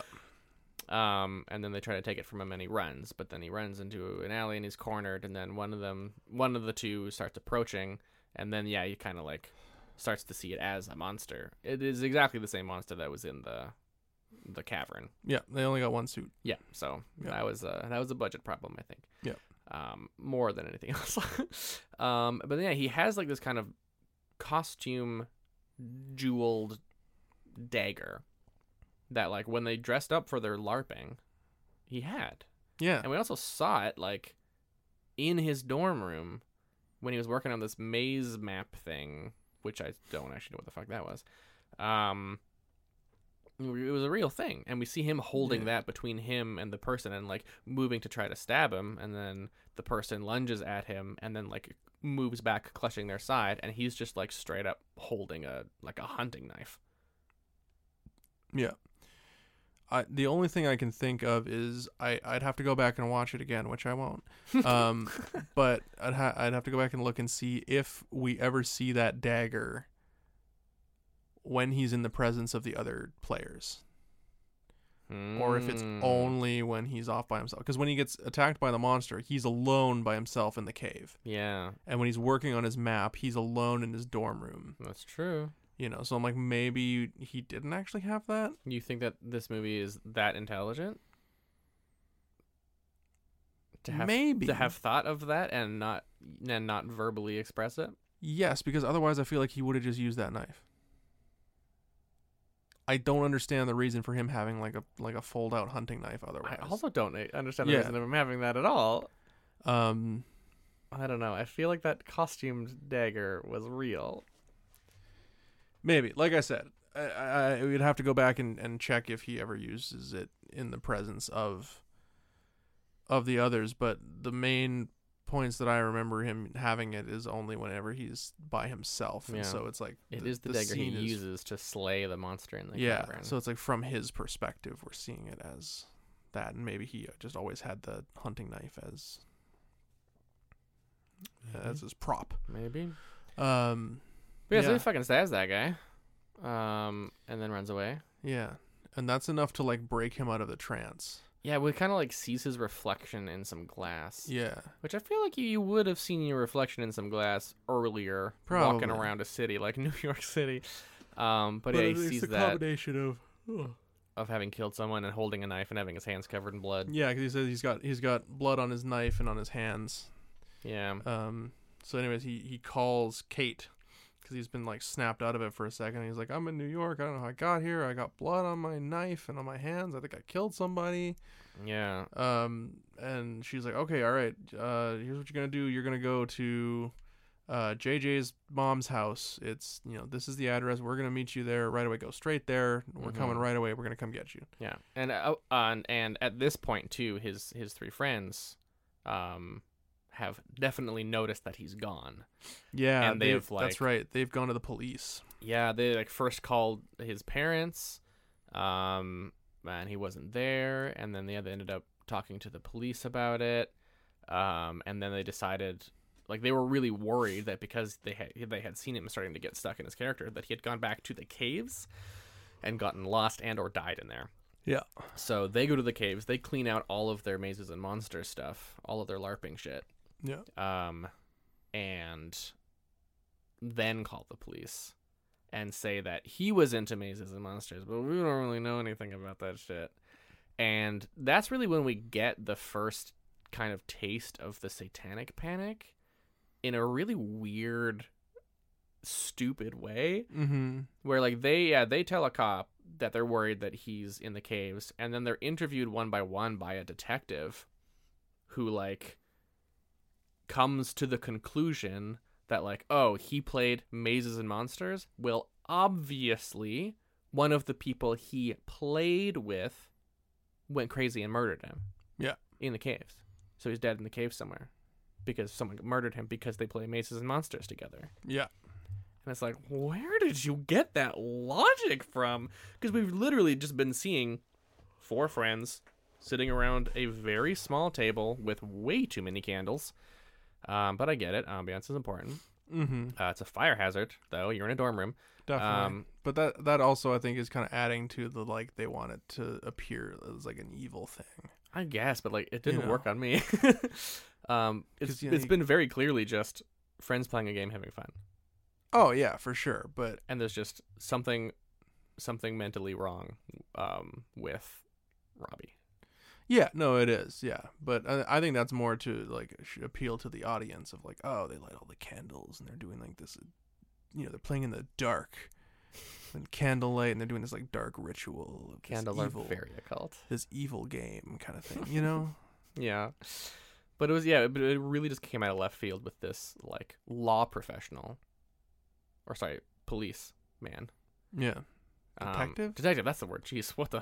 Is he even a police detective or was he like a PI? I thought he was a detective, but I he guess must we don't have, actually He must know. have been a police detective. I actually, think yeah. Why would so. they have a PI? Yeah. Yeah. Um. But yeah, that he's just like, oh, obviously he was murdered by someone else who plays this game with him. Yeah. It's like, what the fuck? And then of course they'd search the caves and don't find him. And then Because he's in New York. yeah, and then the detective's like, I hate to say it, kids, but your friend's dead. Or he's not in the caves. But if he's in the caves, he's dead. and it's like, wow. verbatim dialogue. yeah. It's so bad. We're like, what the fuck? Like, useless. Yeah. It's useless police. like either way, I'm not doing anything about it. basically, yeah. Um. but yeah. Um, So, anyways, so she gets the call and she gathers Daniel and JJ, and they drive off to New York to JJ's house, Mm-hmm. where the doorman is like, "I'm sorry, Mister JJ, I didn't see him. Yeah. No- nobody's arrived for you." Sorry, because on his way to JJ's mom's house, um, Robbie sees just like two men, and one I mean, one of them was wearing a leather jacket or something. Yeah. But th- but then just like gets a flashback of those two who of the tried to mu- m- the mug him. muggers, Yeah. But when those two mugged him, he wasn't Robbie. He was Pardue. Yeah. and and so then he triggered again flips Yeah. and runs away from them and runs straight down into the subway and into a maintenance tunnel Yeah. and gets lost in the actual maze beneath New York City.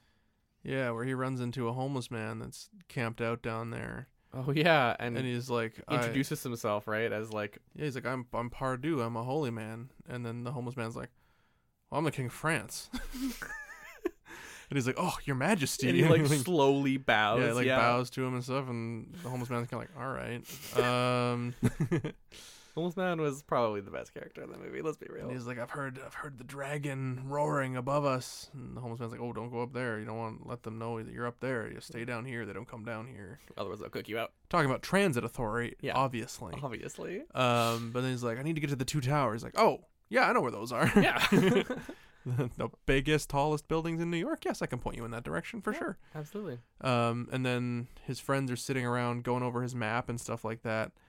Um, And, then they and when they read the two towers, they think of Tolkien. yeah, they're thinking Lord of the Rings, right? And Yeah. then something happens. I don't remember what. Oh, it was, um, the the bird Merlin. So JJ has a bird. Yes. I forget what kind of bird it is. He said it at one point, and I didn't recognize it. But it, it is a bird that can talk, um, and so it says things, um, which in the scene with the detective when Yeah. he's interviewing JJ. Um, he sees the bird and asks him, "Oh, what kind of bird is that?" And that's when JJ says the name of the bird. I don't remember. And then the policeman asks, "Does he talk?" To which the bird responds, "Birds don't talk." which I found so it's Oh, funny. so good. It's such a good If joke. you could train a bird to talk, that's one of the funniest things that you could train it. Oh, does Yeah. it talk? Birds don't talk. Birds don't talk. and But while they're like figuring this out, um, JJ brought Merlin with them because Merlin is good luck, apparently. Um, but he keeps saying, "Happy Halloween," yeah, and then that's what triggers the memory for Kate that his brother disappeared on Halloween. That was a big problem for him. Um, but it, she doesn't, and that's and they're in New York, right? um, which is where um, her his brother had wanted to go, and then it's like, oh, we're in New York. This has to do with his brother.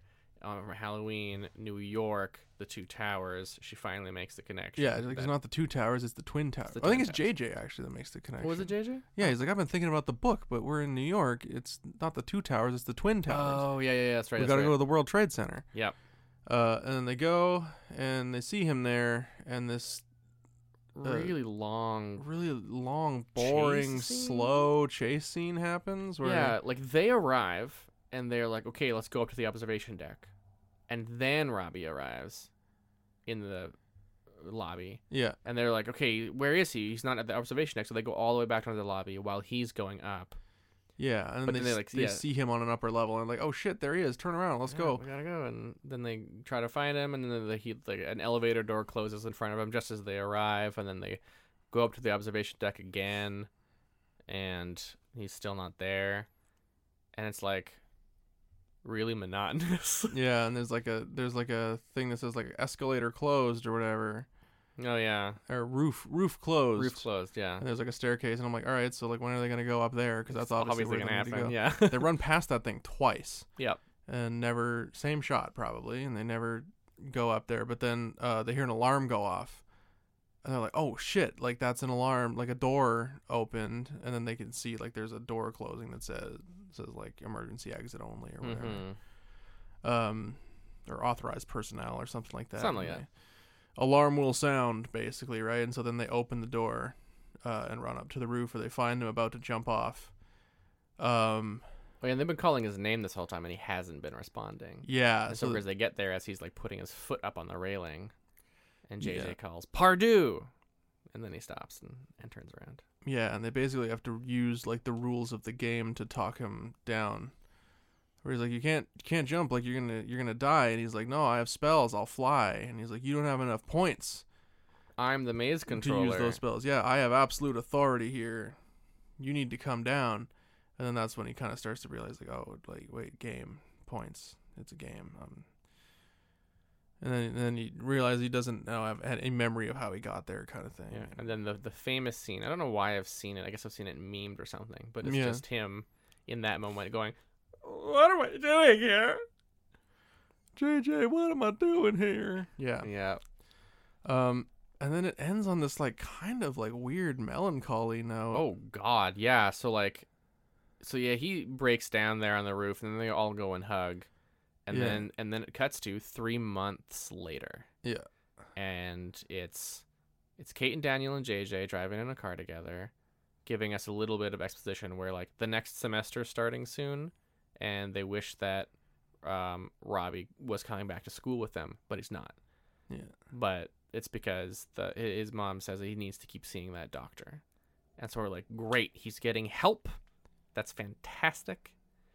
Um, and then they go to his house, his parents' house, and um, the mom sees them and is like, "Just so you know, I don't blame any of you." And I was like, "No shit, lady! Like, what the fuck did this have to do with them? Like, Yeah, yeah, well, just because I don't blame any of you for playing a game with my son. It's like, okay, well, get off." Um, So dumb. and says like he's around back and so they go around back to see him and they greet him and it's fucking Pardue yeah. He's still stuck in character. which like 3 months later he has been seeing a doctor is he not getting any fucking help also mom you could have prepared them Yeah, like oh by the way he's still stuck in his character heads up that's going to be traumatic for you to see yeah, um but yeah. He's still in character. He thinks that he's staying at an inn and that his parents are the innkeepers. yep Um, They live by a lake, and so it's a mystical, enchanted lake. yeah. He's and then- seen the, the spirits dancing on it in the evening. It's quite beautiful. Yeah, and then they go into the woods to play the game one last time. Yeah, it's like yeah, there's the uh, the enchanted forest beyond the mystical lake, and there's like some like, do you know of it? And they're all obviously all very depressed to see that he is Yeah. is not better. Um, and then like eventually Daniel's like, yeah, I've heard of it, And then JJ's like, yeah, I'm the maze controller. This is what's in there. Let's go. Let's go do it. And then there's like it's a, a faraway shot of them walking towards the the forest, and it's a bit of voiceover wrapping up things by Kate, who's like, "So we went into the forest, and there were a lot of monsters. Robbie was the only one who could see them. We could not see the monsters because they weren't real. Yeah. And we fought them. We played until the sun set and all the monsters were dead. And that was the last time we ever played. Yeah. And that was our hope dying and us losing our friend forever. Yeah. Roll credits. Yeah, and I think that is kind of where the satanic panic like element of it really takes over where they're like, "Oh, okay, we need to make this like a cautionary tale of like if you play Dungeons and Dragons, you will go crazy and die." Yeah, like it was wow, just like so brutal. Yeah. Um Good. So, yeah. it's a pretty bad movie. It's on YouTube for free if you want to watch it. Oh yeah, that's where we did it. Go ahead. Um I won't stop you. I'd advise against it, but I Yeah. won't stop you. Um It's not recommended. Yeah. Do you want to give your review? I mean, I think everyone knows what. Uh, yeah, I mean this is a very obviously one big pile of shit. It is one big pile of shit for sure. Yeah. Well, yeah. Just, just no.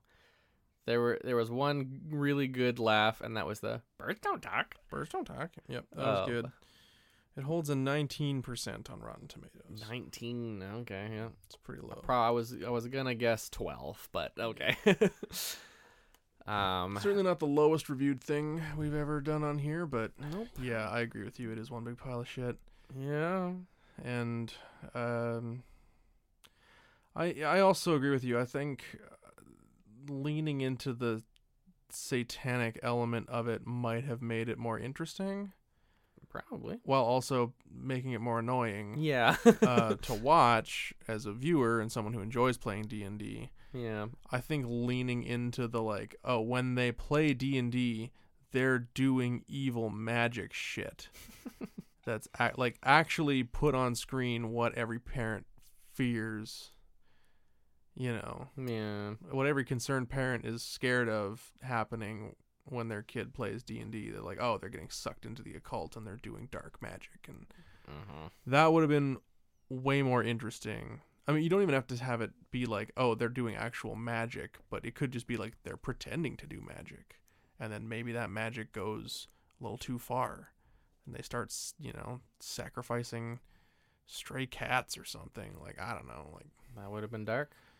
would have been fucked up, right? Yep. And like, that would have been the kind of thing that like parents in the 80s would have been afraid of, probably Yeah. Absolutely. but instead it's like a kind of a slightly over the top take on someone who's suffering with trauma and some other sort of disassociative mental condition. Yeah, because when he snaps out of being Pardue, he does not remember. Yeah. He's he's completely disassociating. Yeah. So, uh, you know, he's got yeah, PTSD and some other kind of uh, mental um, health di- uh, concern, mental Yeah. health disorder, um, and uh, you know, and it's- it's it's it's slightly over the top, but it's like way more fucking grounded than than like what I think people were actually afraid of and like it's really hard to blame the game yeah.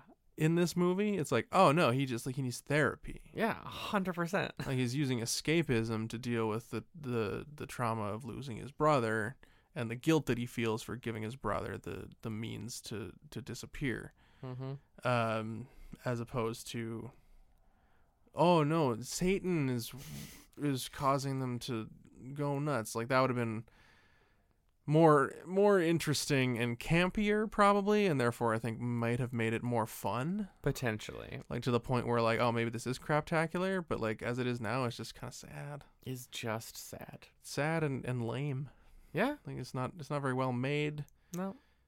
Tom Hanks. You can't even say like, oh yes, you can see like the the brilliance of Tom Hanks. Yeah, he, he's destined to be a star. Like, No, you just see. JJ, what am I doing here? yeah, Yeah. It's bad. it's pretty bad. But hey, you know that's it is what it is. is what it is. We will track down every Dungeons and Dragons related thing at some point and watch it. Oh no. Was this worse than the actual Dungeons and Dragons movie from like 2000? Ooh, the Jeremy Irons. Yeah. I don't know. I feel like I feel like we gave that a bad rating, Oh yeah. but I still look back on it kind of laughing a bit. like For sure, for sure. blood will rain from the sky. Oh yeah, that's you know. that's classic. Oh my gosh. Um, I mean, I have a soft spot for that movie because I watched it so many times on like cable. Amazing. It was like for whatever TBS had it on on like Sunday afternoons all the time, and so like I would go to church when I was a kid, and then afterwards we would go to my Oma's house, my grandmother's house, for lunch. And after lunch, I would go. She had a TV in her bedroom, and my dad would usually sit there and watch golf with Oh, good. my with my opa. They would sit there and watch golf together, and I'm like, "Well, this is the most boring thing ever." And so I would go and see what was on TV, and if MXC wasn't on, Oh god. uh, then usually I would flip over to TBS, and Dungeons and Dragons would be on TV. That's wild. And so I probably saw that movie like 20 times That's in, ridiculous. in pieces yeah. uh, on yeah on TBS Cable television. on cable television on Sunday afternoons. Wild. So there's like a little bit of like nostalgia there for me, but I think this is worse. I think it is. I think it's the yeah. worst movie. also fun fact there was one very obvious um, edit for commercials in the movie that you pointed out like oh kids these days will have no idea why that weird edit is there. Yeah, it's just one of those things like oh right why would they like yeah. I, li- I listened to someone on a podcast talking about watching the original Transformers with uh, his son, and his son going like, "How come it keeps like fading to black and then it fades for like one second, then it fades back in, and they say the same line that they just said two seconds ago, but like slightly different." it would be so confusing without context yeah it's silly so interesting it's like when you It's like, when you, just have watched your four your- minutes of cereal commercials, and now we need to remind you of what was happening. yeah it's like when you use your your thumb and your pinky as a as a, f- a fake phone that Yeah. you're talking into and how kids these days don't know that that's supposed to be a phone because n- this isn't a phone you know you have to hold your your Yeah. smartphone like with your fingers opposite your thumb that's what l- holding a phone is this is holding a. this is phone. talking on a phone this makes Yeah. no sense Yeah, uh, for uh, viewers or listeners, he's doing the the hang loose, thumb and pinky, Yeah. surfer gesture, but to your ear. Uh, what's a dinosaur that does this i keep forgetting what it's called iguanodon. oh that's exactly it thank you Yeah. You big nerd. I love you. the iguanodon with a thumb spike. The other It's thing for I shanking. yeah It's dope as the hell. other thing I watched five thousand times in a row was Walking with Dinosaurs, Oh, narrated by hell Kenneth yes. Branagh. oh, fuck yes. Have you seen? Uh, do you have Apple TV Plus? Yeah. I think so. Have you watched Prehistoric Planet? No, I haven't. Oh, that's it's David Attenborough. Oh, so um, okay. like Planet Earth, Yeah. right? But it's it's like a dinosaur nature show. Cool. It's awesome Sweet. because like Des and I went back and rewatched uh, Walking with Dinosaurs. Still great, but the CGI Oh, of is course. from 1998. Yeah. Um, that's and the pretty weak. CGI in Prehistoric Planet is fucking crazy. Cool. It's so good. Um, I'll have to check that out. yeah, I like dinosaurs. yeah. It's like the the gateway nerd obsession when you're a kid and you like Little bit, dinosaurs. yeah. I wanted to be a paleontologist when I was a kid. That's fucking dope. I just wanted to be a stegosaurus, but you know. Well, neither of us achieved our dreams, did we? no. No. And now we're 30. Stegosaurus is a good call though. It's a good dinosaur. It's pretty cool, right? Yeah. You It's got that dope ass tail. know what's weird about dinosaurs? I'm What's- going on a totally different tangent right now, but Hundred like, percent. talking about like s- Stegosaurus, Mhm. and then there's like another dinosaur that I know about from playing uh, Jurassic World Evolution, nice. uh, called like Kentosaurus That rings a or bell. something like that, and it's like a Stegosaurus, but I guess it's just like slightly smaller. It's the pre-evolution. Maybe. I don't know. That was a Pokemon joke. Yes. I got you. Okay. I Yeah. got you. I mean, in, in the game, they make them a different color, right? Like it's yellow instead of green. Oh, of course. Um, but yeah, it's uh, like slightly different spines on its back, or like uh, you know, slightly different arrangement of tail spikes. hmm. And I'm, and I'm always kind of just like, how do they like? Why do they think this is like, completely different? Like, is it different enough I mean, it must be. that they're like, oh, this is a totally new species, or is it like, That ah, was a baby. this is a teenager one? You know, like this one was only like a year old or whatever, so it wasn't fully grown. Weird. You know, there's so much that they yeah. just Would like, they find like a baby Tyrannosaurus Rex and be like, "Whoa, what dinosaur is this? It's not that big." Yeah, maybe. I don't know. I don't know. Strange. I I I I, I don't understand how paleontology is supposed to work. I mean, I get- I understand it's a lot of hypothesis and theory. Kind of has to be. Yeah. Kind of has to be at this point. Um, Is that why you wanted to be one so bad? Because you didn't know what the fuck was up with the Cantosaurus? kinda. Well, yeah. no, I mean, I just thought it would be cool to like. I just thought dinosaurs were cool. fair. Digging up dinosaur bones seemed fun. Now it just seems like a lot of work. You're sweaty and in the desert most of the time, and sweating, being hot, dirty, sweaty and gross. All the sweat and dirt. What if it was just in like a temperate climate? Would it then, then be fine? I guess so. I mean, You you're just still, seem really hung up on the sweat. you're still doing a lot of work though. You still probably get pretty sweaty. Um, I'd imagine so. Yeah, it's still. Still out there with a hammer, just like hammering into rocks and stuff. Mm, and- that's true. That's true. Anyways, this is not important. I could probably cut all this out. eh? It's up to you. up to you. You're the editor. All right. Well, that wraps things up for us this month in, on the Retro Crap Show. Um, linktr.ee slash retrocrappod has all the links that we talked about earlier. Hell yeah. Uh, if you want to reach out to the show, that's how you can do it. Uh, and well, yeah, I don't know. We'll be back next month. We'll watch something else. That's the plan. I'll try to find something better. I'll try not to subject us to another mazes and monsters. But you know what? I'm glad. I'm glad we did it Me too. because it means we don't have to do it again. Ever. Yeah, it's in the it's in the past now. It doesn't matter. It's in the past. Exactly. Um, yeah. So until next time, keep watching crap.